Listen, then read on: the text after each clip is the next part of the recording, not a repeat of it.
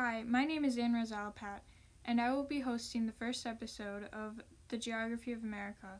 This podcast will focus on how the geography of an area plays an important part in its history.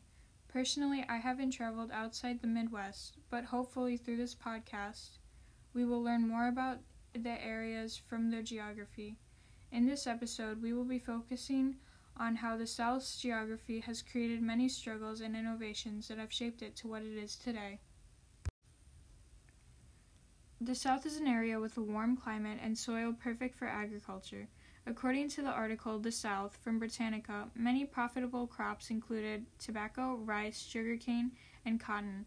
Many Europeans saw this opportunity and took it.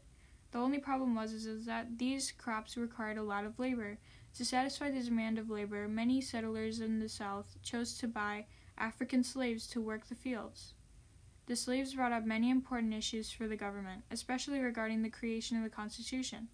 All men are created equal is stated in the Declaration of Independence, but the question was are slaves included as all men?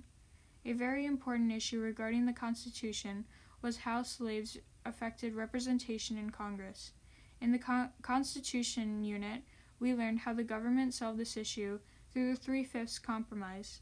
The Constitution Accountability Center's website explains that this compromise declared that three fifths of a slave of the slave population will be counted for representation in Congress.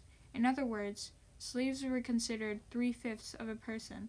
Fortunately, this compromise does not exist in today's society, but it is scary to see how the agricultural potential of an area can lead to something like dehumanization of a person.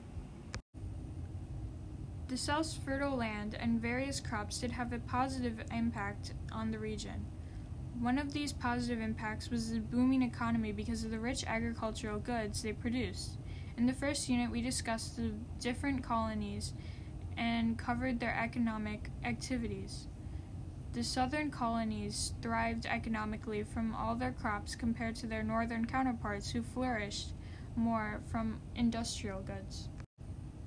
Luckily, this podcast episode gives you more insight on how the geographical blessings the South received led to both its prosperity and also led to one of its most gruesome sins.